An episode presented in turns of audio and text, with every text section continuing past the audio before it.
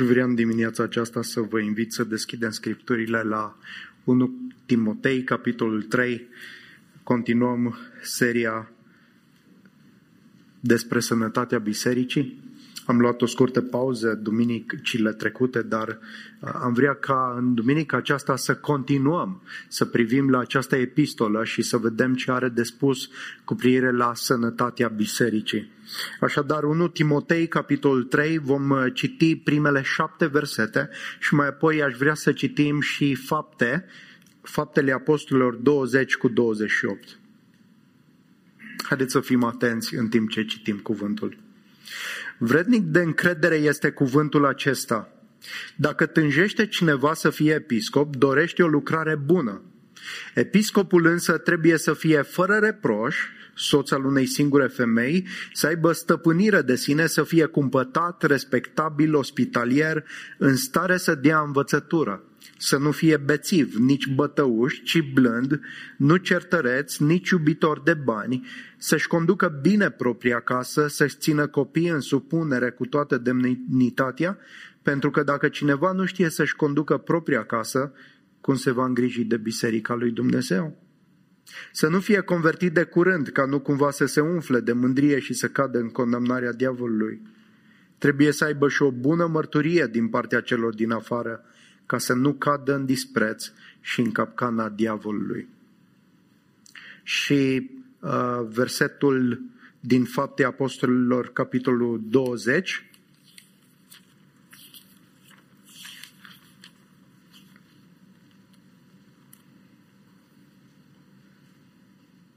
Fiți atenți, deci, la voi înșivă și la toată turma peste care Duhul Sfânt v-a pus episcopi, ca să păstoriți biserica lui Dumnezeu pe care El a câștigat-o prin propriul său sânge. Amin. În următoarele mesaje din cartea aceasta vom aborda subiectul conducerii biblice a bisericii. Un subiect esențial pentru sănătatea noastră, sănătatea trupului lui Hristos, sănătatea bisericii.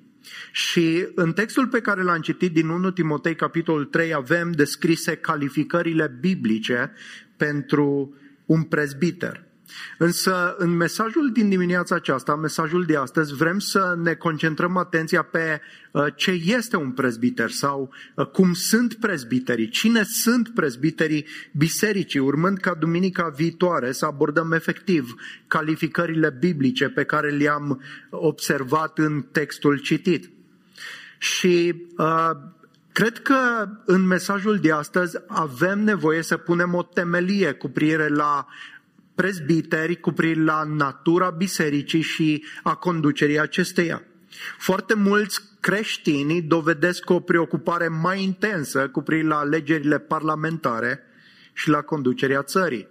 Uh, am, ați observat că uh, s-ar putea să fim mai entuziasmați de alegerile din Statele Unite decât de alegerile din propria noastră țară. Și la fel am putea să fim mult mai interesați de felul în care România ca națiune se organizează și Parlamentul și cine este în Senat și în, în Camera Deputaților și să fim foarte preocupați, chiar entuziasmați de ceea ce se întâmplă și mult mai entuziasmați de, decât ce se întâmplă în conducerea bisericii.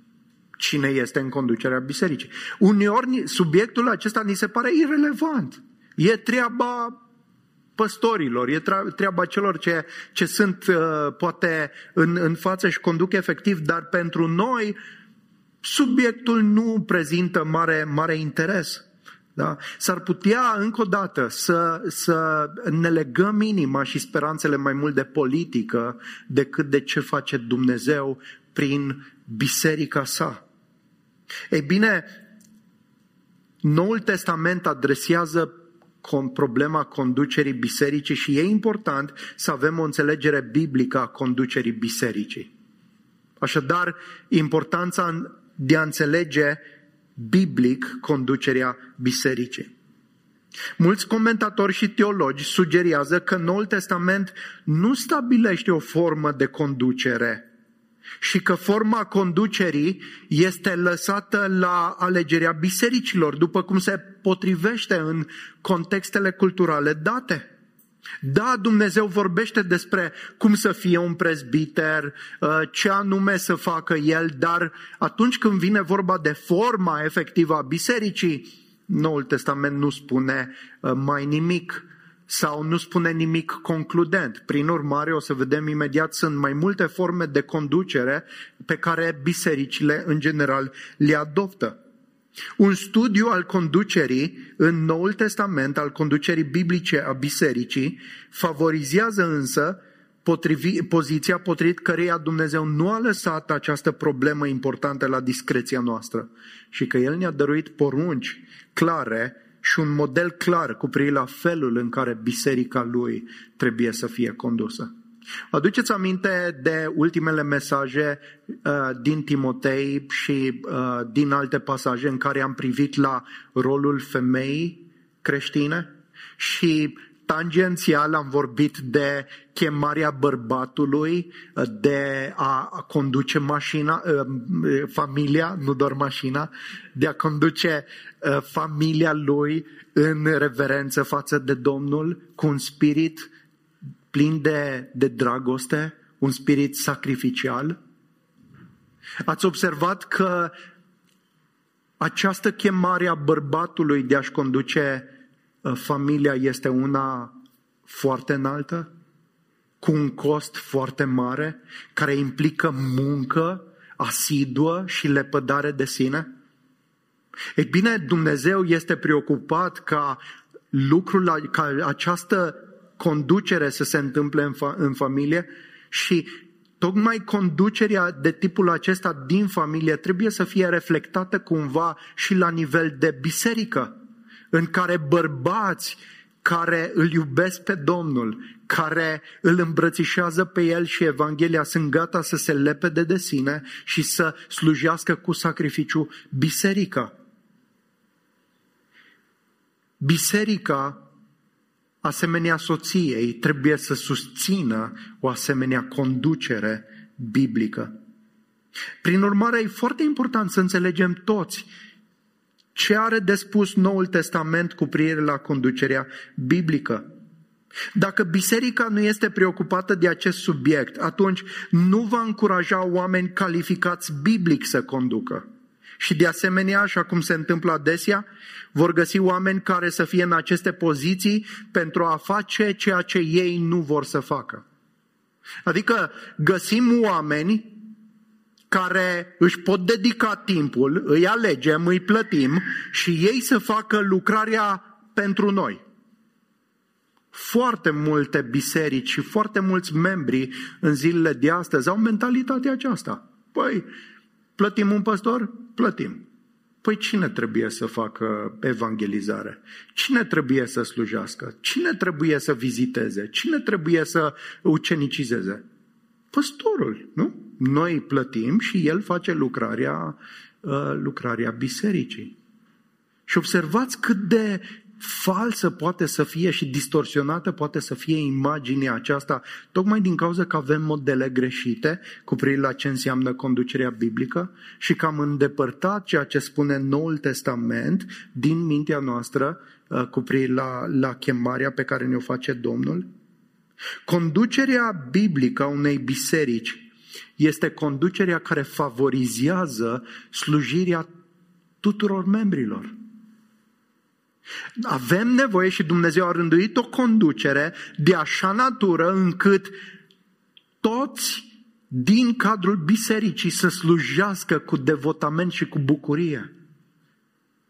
De fapt, ăsta e unul din rolurile principale ale conducerii, să pur și simplu să favorizeze contextul și să încurajeze și să învețe cu privire la lucrarea de slujire pe care, la care este chemată biserica. Așadar, e important, e important să înțelegem ce ne cheamă Dumnezeu ca biserică să facem. Trăim vremuri în care preferăm să externalizăm ceea ce nu ne place să facem și suntem gata să-i plătim pe alții să ne facă treaba. Și mentalitatea aceasta pătrunde profund chiar și la nivel de biserică.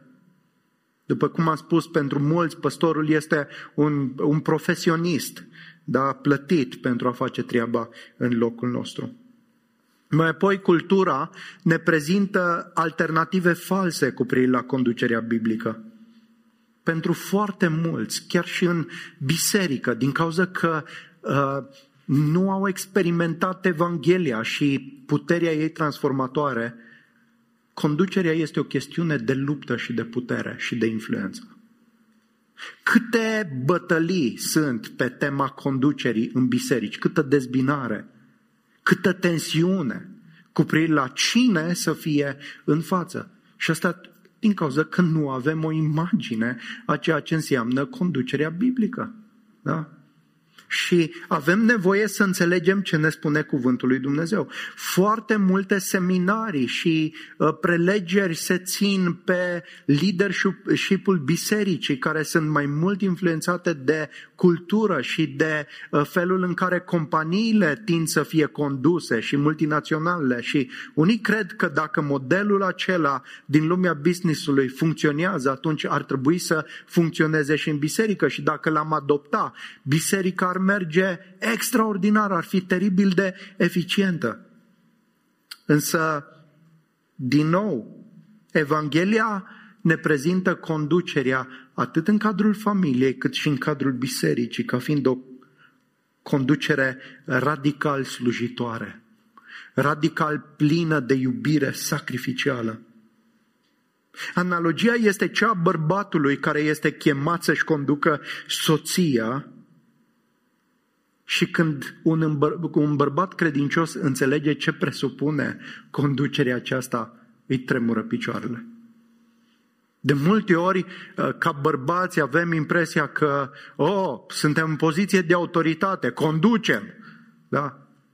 Și cumva cu un entuziasm uh, nefericit și superficial abordăm problema, dar când înțelegem responsabilitatea biblică pe care ne-o încredințează Dumnezeu ca bărbați, ar trebui să tremurăm și să înțelegem responsabilitatea și povara care atârnă pe umerii noștri. La fel este și în biserică.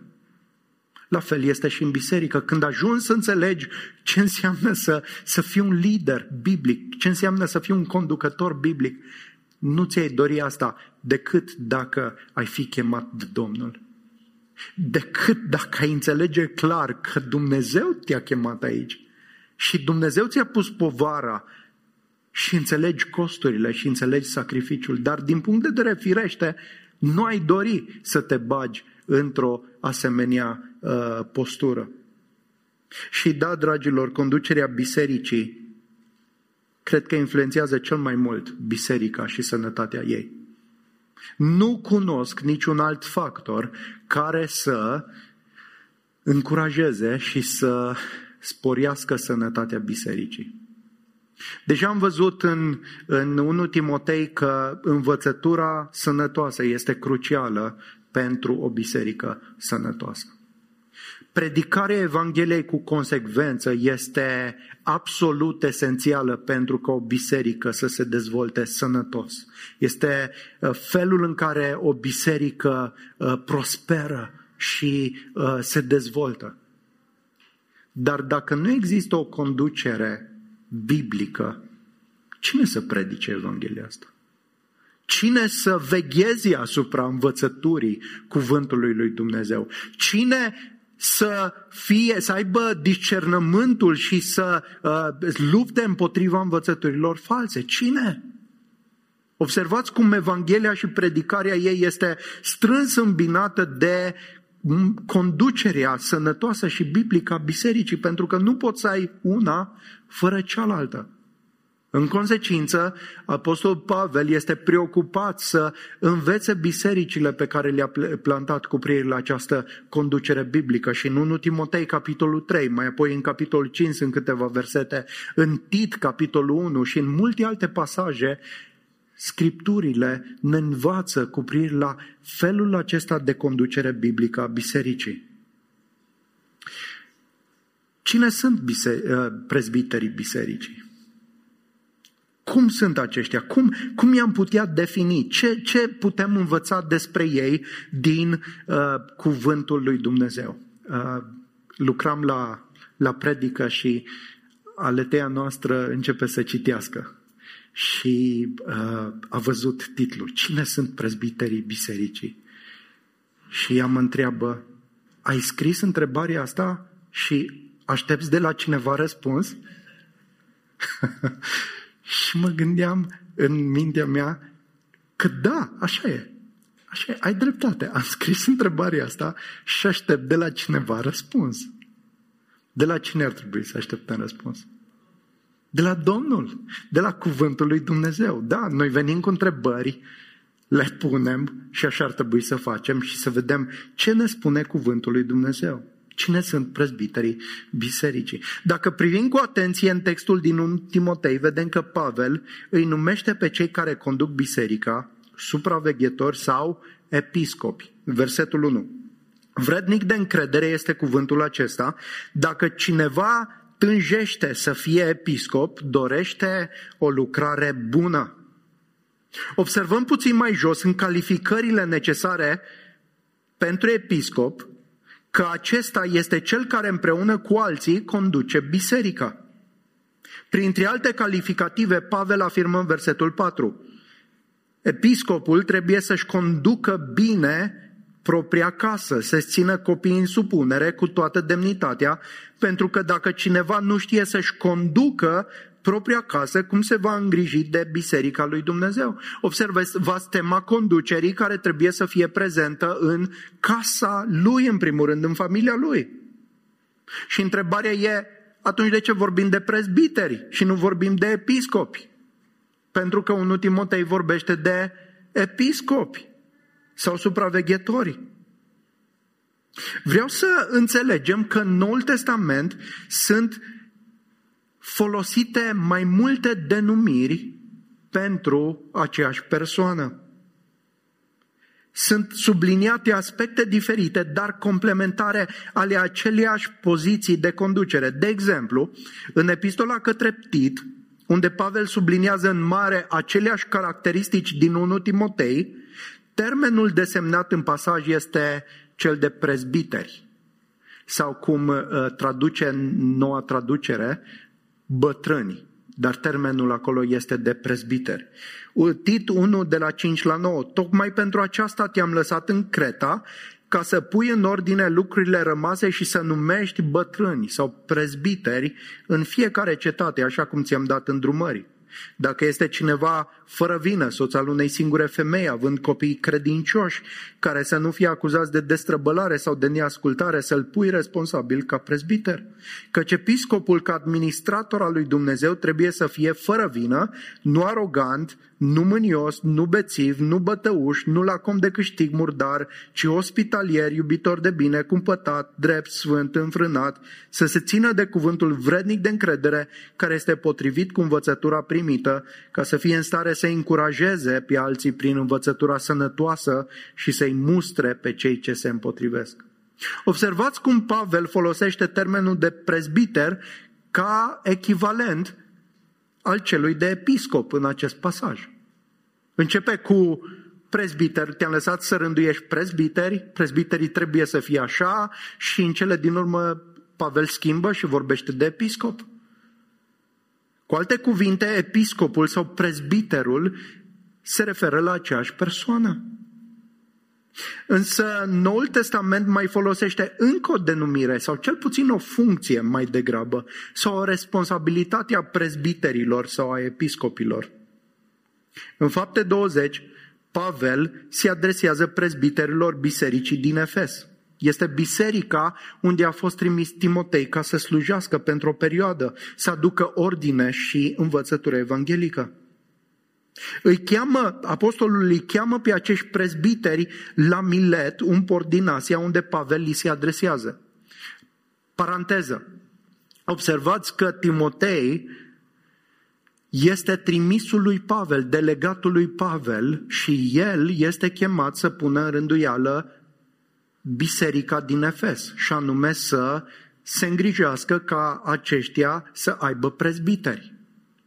Timotei nu este tipul de prezbiter cum avem noi în vedere astăzi, cum avem noi în minte astăzi, ci mai degrabă Timotei era un delegat apostolic care mergea acolo unde îl trimitea Pavel ca o extensie a lucrării apostolice, ca să slujească bisericile până când acestea aveau prezbiteri și mai apoi, desigur, să încurajeze și să uh, îi întărească în credință și în cuvântul lui Dumnezeu. Dar Timotei nu era unul din prezbiteri, ci observați în 1 Timotei, ni se spune, uh, îi spune lui uh, la ce anume să aibă în vedere când vine vorba de prezbiteri, la fel face lucrul acesta Pavel și cu Tit, uh, când l-a lăsat în, în Creta. Dar în fapte 20, Pavel îi cheamă pe prezbiterii din Efes. Se pare că în cele din urmă biserica a avut un, un grup de prezbiteri care să conducă această biserică. Și i-a chemat la, la Milet și acolo Pavel îi se adresează. Din Milet, versetul 17, a trimis la Efes și a chemat pe prezbiterii bisericii.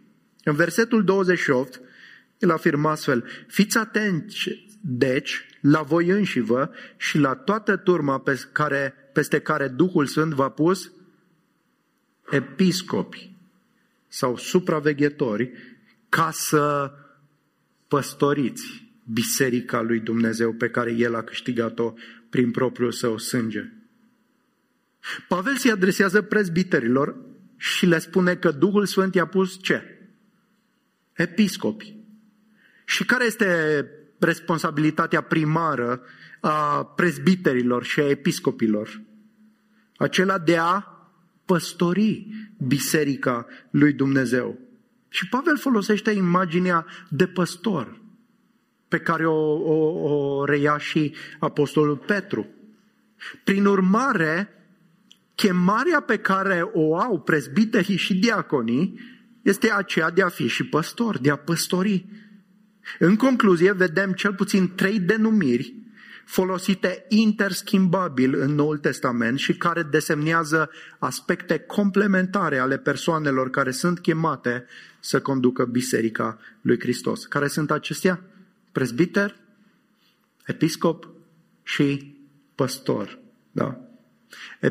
Prezbiter, bătrân, episcop, supraveghetor, păstor, partea de păstorire. Da? Toate sunt, se referă la aceeași, aceeași persoană, la aceeași poziție. Și aș vrea să explicăm pe rând fiecare dintre acești termeni, pentru că termenii ne pot oferi imaginea aceasta de ansamblu a funcției pe care Noul Testament o are în vedere pentru biserică. Și trebuie să aducem niște explicații pe marginea lor, pentru că fiecare dintre acești termeni a preluat de-a lungul istoriei o încărcătură culturală puternică și adesea distorsionată. Prin urmare, în mintea noastră s-ar putea să înțelegem lucruri diferite când folosim acești termeni. Ce părere ați avea dacă noi, de acum, sau cei care vor conduce biserica, se numesc episcopi?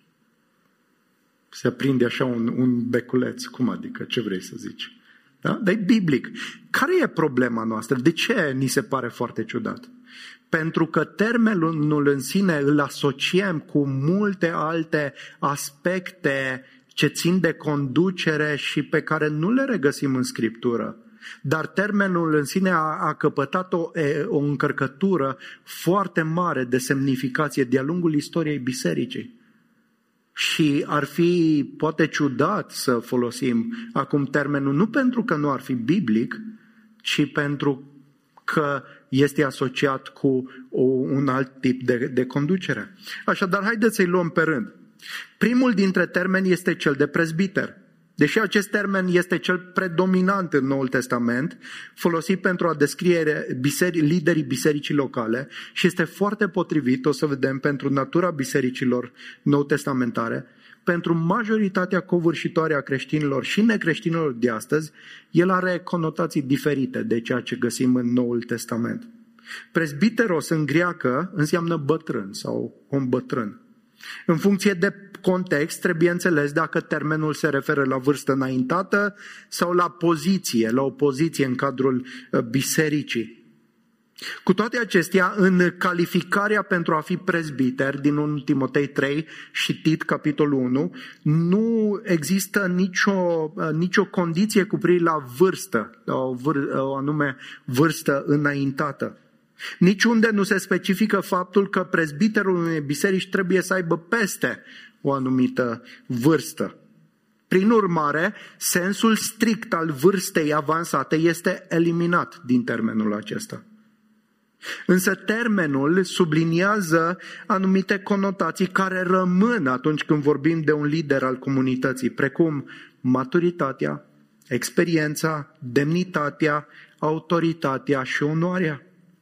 Termenul de prezbiter surprinde conceptele pozitive ale, ale maturității, ale respectului, ale înțelepciunii. Cel mai adesea termenul în Noul Testament este folosit la plural, când se are în vedere sensul de lider al comunității. Structura de conducere a bisericii este formată dintr-un sfat de prezbiteri, din mai mulți prezbiteri. În înțelegerea multora, prezbiterii sunt niște persoane mature, laice, deosebite de păstor, care slujesc în comitetul de conducere și care îl ajută pe păstor sau îl sfătuiesc cu privire la lucrurile importante ale bisericii. Dar el este distinct de păstor, de păstorul ordinat sau profesionist, cum uh, se gândesc unii. Însă această înțelegere nu este biblică. Am văzut că deja că prezbiterii sunt un alt termen, sau termenul de prezbiteri este uh, echivalent cu a fi păstor, da? Prezbiterii sunt cei care au responsabilitatea principală de a păstori biserica lui Dumnezeu. Deci noi când vorbim și subliniem în cadrul bisericii noastre că distinctiva este o conducere prin prezbiteri, printr-o pluralitate de prezbiteri și o să ven, uh, venim la acest lucru. Asta nu înseamnă că pe lângă unul care este păstor mai adăugăm câțiva în comitet care bă, sunt acolo așa de uh, susținere. Nu.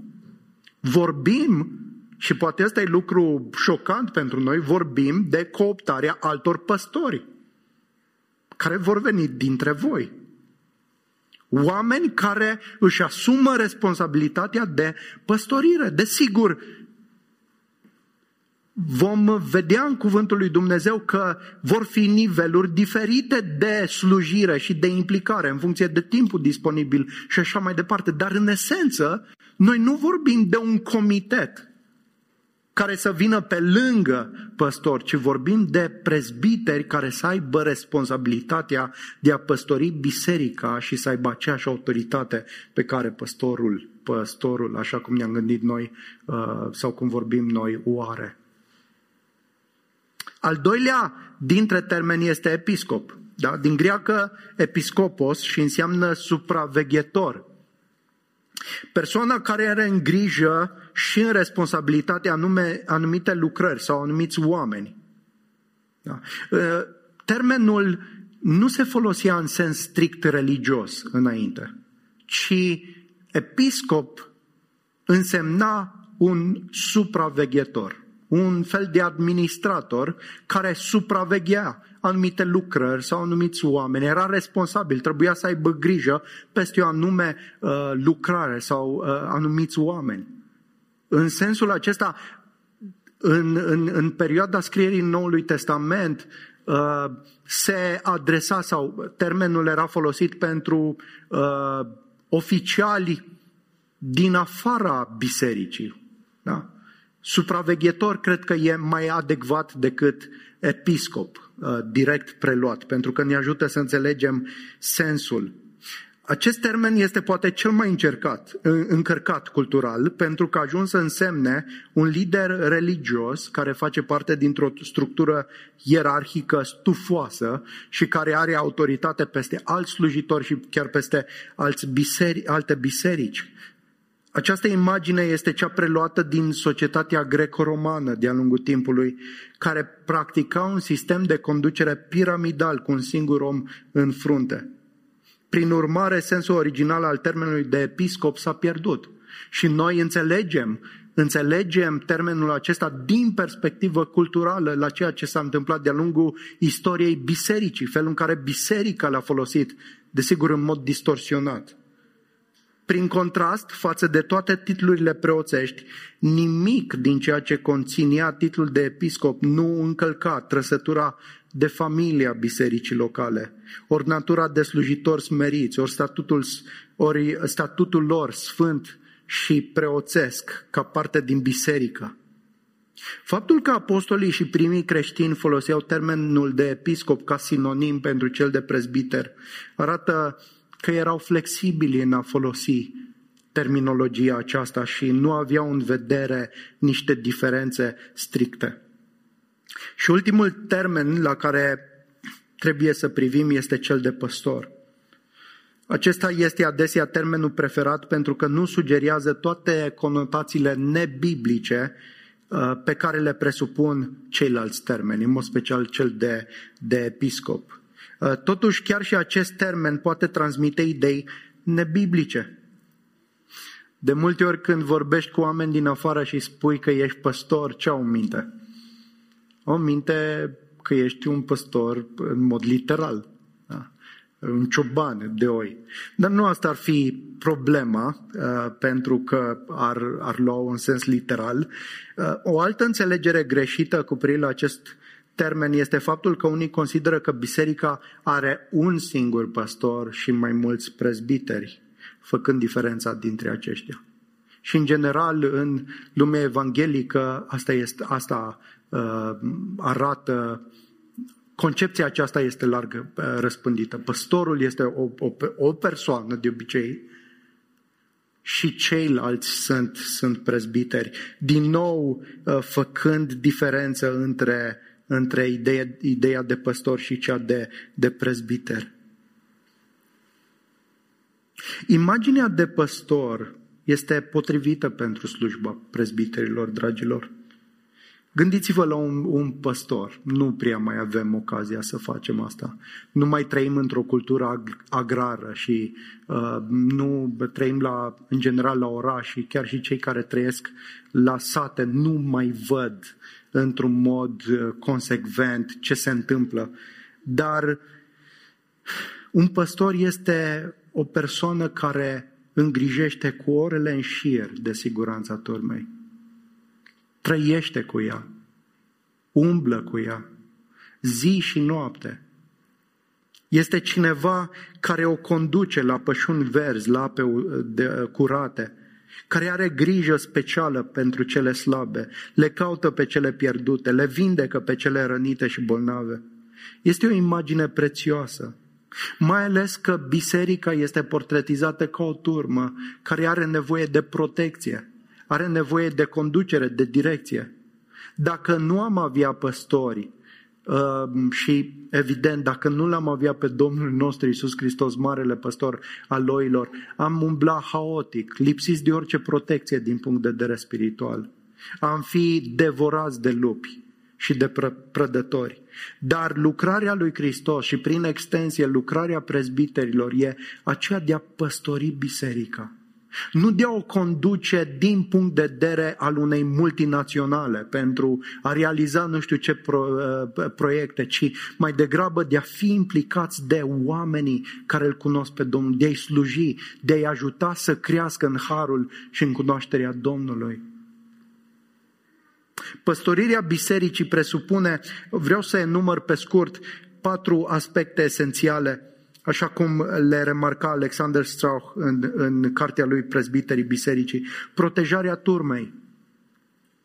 Protecția turmei de învățători falși. Biblia portretizează învățătorii falși ca fiind niște lupi răpitori, lupi care devorează, care, care se aruncă cu nesața asupra unei turme pentru, pentru a devora, pentru a distruge, pentru a răpi.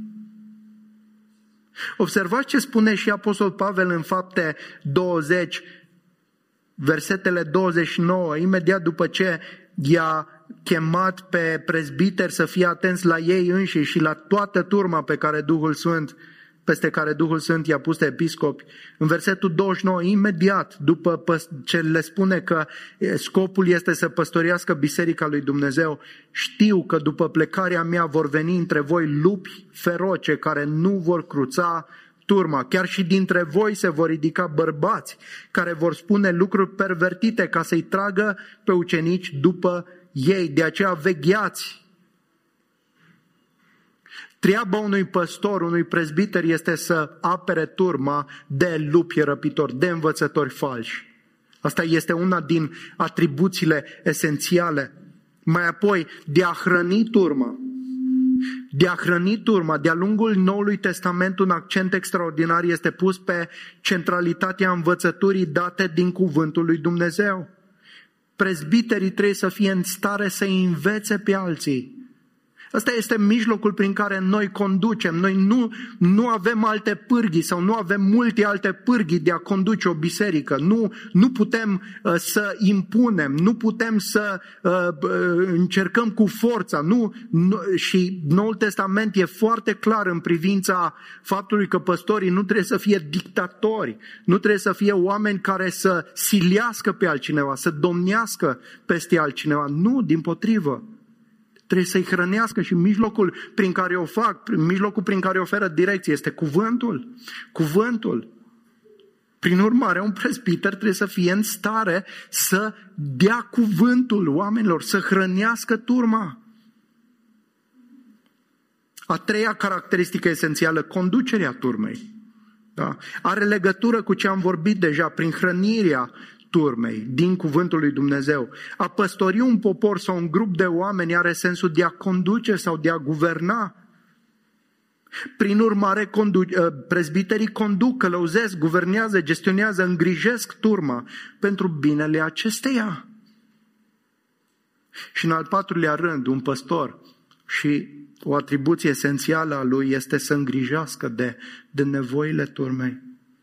Prezbiterii trebuie să fie disponibili să împlinească nevoile oamenilor din biserică, în mod special nevoile spirituale, să încurajeze pe cei descurajați, să-i mângâie pe cei ce sunt în suferință, să întărească pe cei slabi, să se roage pentru toți, să-i învețe pe toți, să-i ridice pe toți, să-i consilieze. Așa cum de fapt un bărbat ar trebui să facă în relația cu soția lui, nu-i așa? Să se îngrijească de sufletul ei, de nevoile ei. Asta înseamnă conducere biblică. Și ei sunt chemați să facă toate acestea, dar atenție! Deși prezbiterii conduc și sunt supraveghetorii spirituale ai întregii biserici, ei nu fac toată lucrarea bisericii. Ei nu sunt slujitorii iar ceilalți sunt ascultătorii sau participanții. Lucrarea rămâne a întregii biserici. Ea nu este lucrarea unei persoane, nici măcar a unui grup de persoane, ci chemarea prezbiterilor este să echipeze pe, pe, pe membrii bisericii, pe cei din turmă, ca să ne slujim unii pe alții să ne încurajăm unii pe alții, să ne vizităm unii pe alții, să fim ospitalieri unii cu alții, să ne iubim unii pe alții, să ne învățăm unii pe alții. Toate acestea, pentru că nu e, nu stă în lucrarea unora, ci în lucrarea întregii biserici. Prezbiterii nu-și doresc un control asupra unei congregații pasive. Ei conduc o biserică vie, activă, în care fiecare membru slujește cu ceva. Și în concluzie și pe final, aș vrea să uh, mergem înspre uh, adevărul acesta că Noul Testament prezintă conducerea bisericii printr-o pluralitate de prezbiteri. În istoria bisericii sunt mai multe moduri de conducere predominante. Avem sistemul episcopalian, de exemplu, pe care îl putem privi în mod special în Biserica Catolică sau în cea ortodoxă o structură ierarhică bine definită și care trece dincolo de bisericile locale. Apoi avem, poate, sistemul pe care îl cunoaștem noi în lumea evanghelică, este sistemul congregațional, în care congregația sau adunarea se adună și votează și alege păstori și comitete dar de obicei un păstor în fruntea întregii biserici. Și în al treilea rând, uh, avem sistemul conducerii uh, presbiterian, dar și aici sunt mai multe modele uh, legate de conducerea presbiteriană. Ceea ce noi credem în Cuvântul lui Dumnezeu și susținem este o conducere a bisericii locale printr-un număr, printr-o pluralitate de prezbiteri. Mai mulți bărbați calificați de Duhul lui Dumnezeu, dovediți uh, prin lucrarea Duhului din viața lor și chemați pentru asta să conducă o biserică locală. Prin definiție, structura de cârmuire prin prezbiteri este o formă colectivă de conducere în cadrul căreia fiecare dintre aceștia are poziție, autoritate și responsabilitate egală de slujire, chiar dacă unii pot să fie mai vizibili decât alții sau pot să aibă mai mare influență decât alții, potrivit cu darurile și implicarea lor în slujire. Însă, în mod ultim, fiecare dintre aceștia împărtășesc păstorirea și conducerea bisericii. Noul Testament, dacă veți citi, veți vedea că bisericile din Iudeea și mai apoi bisericile plantate de Pavel au avut ce? Prezbiteri. Prezbiterii conduceau bisericile, biserica din Ierusalim, de exemplu, în fapte 15, bisericile înființate de Pavel, conducerea printr-un grup de prezbiteri a fost adoptată în bisericile din Derbe, Listra, Iconia și Antiohia. Observați ce, care era procedura lui Pavel și o să citesc din fapte 14 de la 20 la 23.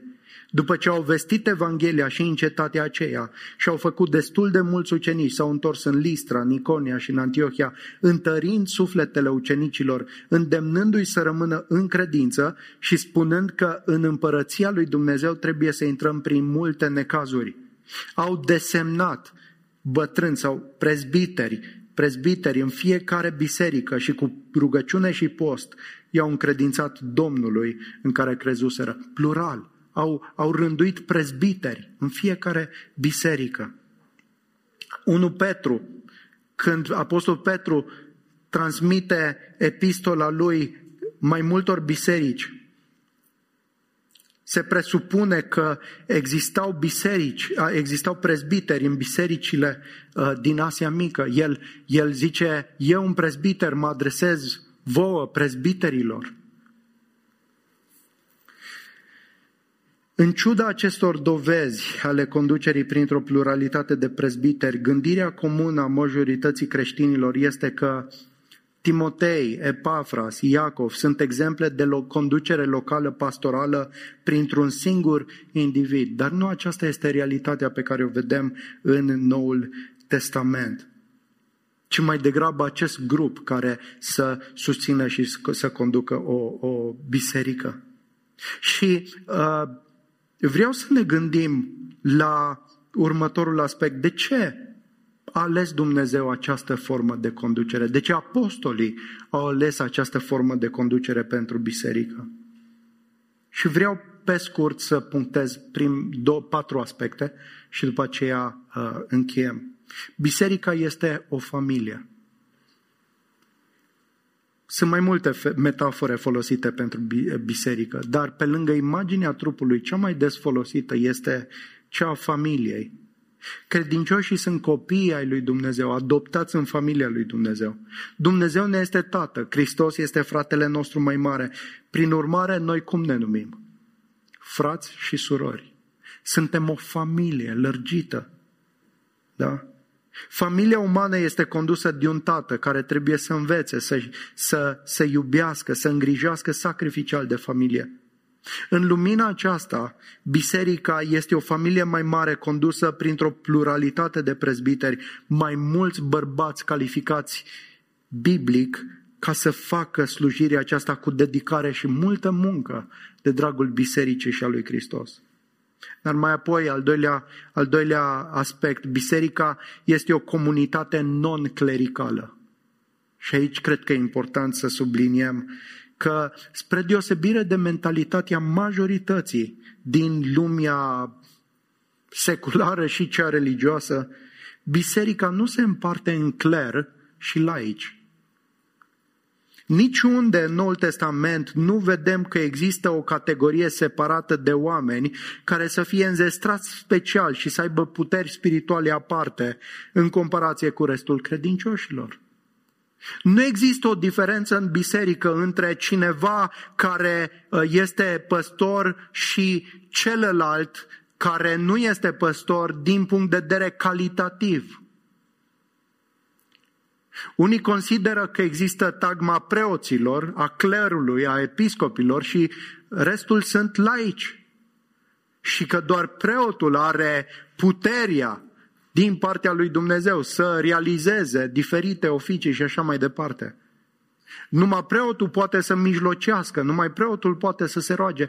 În înțelegerea Noului Testament, acea, acest lucru este, este străin. Noi toți suntem preoți înaintea lui Dumnezeu prin credința în Hristos. Hristos fiind marele preot. Noi toți, inclusiv bărbați și femei, noi toți suntem preoți. Asta spune cuvântul lui Dumnezeu în Nou Testament. Da, există bărbați care conduc biserica, dar asta nu înseamnă că ei au calitatea aceasta aparte de preoți. Uh, adesea aud uneori spunându-se despre uh, bărbați că sunt preoți în familie. Ați auzit expresia asta. Înțeleg ideea că ar trebui să inițieze și să conducă familia în închinare, dar așa cum un bărbat este preot în familie, așa, cum, așa este soția preot în familie, pentru că ea are acces la Dumnezeu numai prin Isus Hristos, nu are nevoie de intermedierea bărbatului. Noi toți suntem preoți.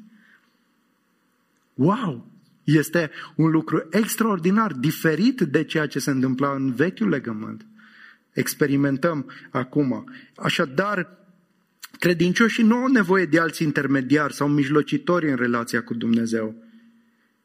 Conducerea bisericii nu trebuie înțeleasă în termenii de cler. Și asta este important. Este important. În al treilea rând, biserica este influențată profund de structura conducerii. Deja am spus, sunt anumite forme de conducere a bisericii care, care fac slujirea tuturor aproape imposibilă. Deși se încearcă echiparea și încurajarea multor persoane să slujească din cadrul bisericii, totuși există o piedică. Și mulți nu realizează că tocmai forma de conducere limitează slujirea oamenilor.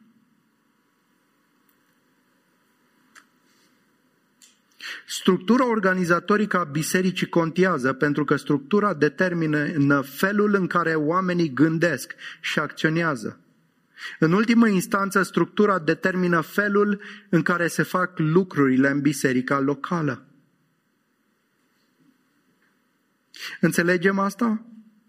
Că numai o structură biblică poate să favorizeze și să încurajeze participarea oamenilor în slujire?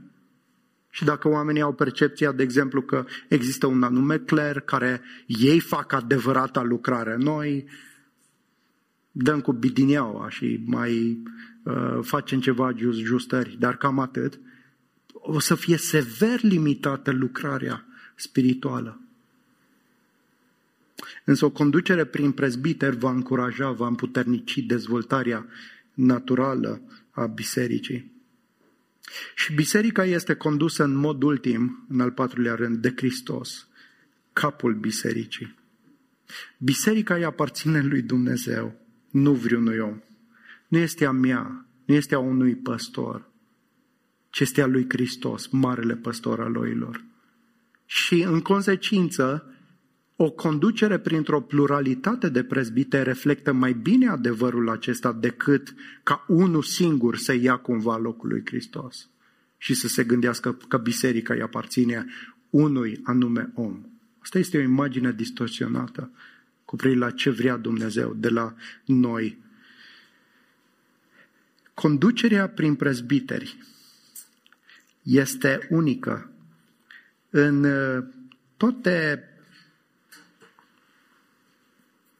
organismele din lumea aceasta. Nu se mai poate replica, decât poate într-o formă de oglindă în familie, dar niciun alt organism. Și conducerea prin prezbiteri cred că este modelată profund de crucea lui Hristos. Prezbiterii sunt chemați să conducă cu sacrificiu, cu slujire, cu dedicare. Și cine poate să formeze astfel de oameni dacă nu crucea Domnului nostru Isus Hristos, dacă nu Evanghelia? Cine poate să facă bărbați să se smeriască, să se lepede de sine, să-și investească viața în împărăția lui Dumnezeu, chiar dacă nu vor fi avantaje materiale, chiar dacă nu vor fi nu știu ce perspective firești, așa cum le au oamenii în vedere. Cine poate să facă lucrul ăsta decât Evanghelia Domnului nostru Isus Hristos? Dar mai vreau să spun un lucru. Cine poate să conducă un grup de oameni, dar fără să-i constrângă? fără să-i mituiască, fără să, uh, să-i manipuleze, decât decât prezbiterii care conduc biserica și biserica este, sunt oamenii care au experimentat Evanghelia și care slujesc nu pentru că li se spune, nu pentru că sunt trași de mânecă, nu pentru că sunt manipulați, ci pentru că le este drag Hristos.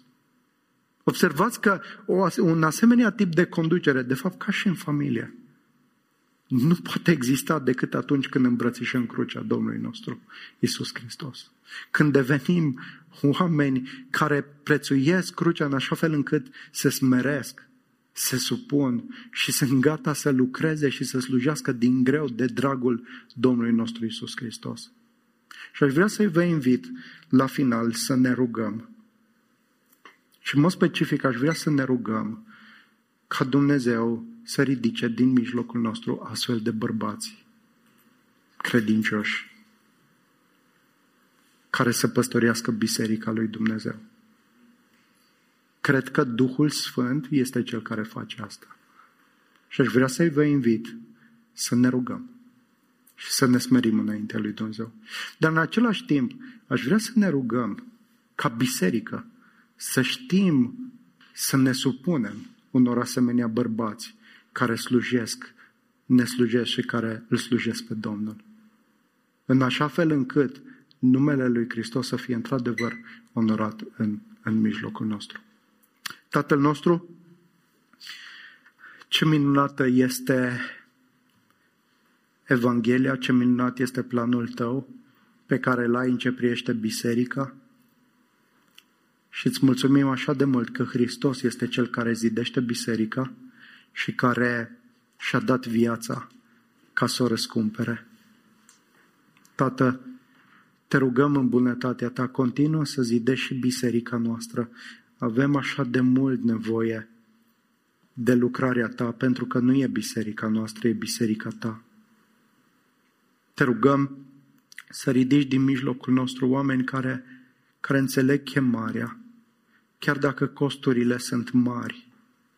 Înțeleg, prețuiesc crucea Domnului Isus Hristos, în așa fel încât sunt gata să se pună la dispoziția ta pentru a sluji biserica. Te rog tare mult, lucrează în mijlocul nostru și ridică astfel de oameni. Așteptăm, Doamne, cu încredere și cu nădejde și te rugăm, fă o biserică care să se supună cu bucurie unei asemenea conduceri care să, uh, să nu fie uh, târâtă și trasă uh, pentru că nu există viață spirituală, ci mai degrabă bucurie și drag în slujire și în mărturisirea cuvântului. Zidește stată biserica, recunoaște că suntem complet dependenți de tine și îți mulțumim că rămâi credincios să zidești să ne zidești pe noi, familiile noastre și biserica ta. Numele Domnului Iisus. Amin.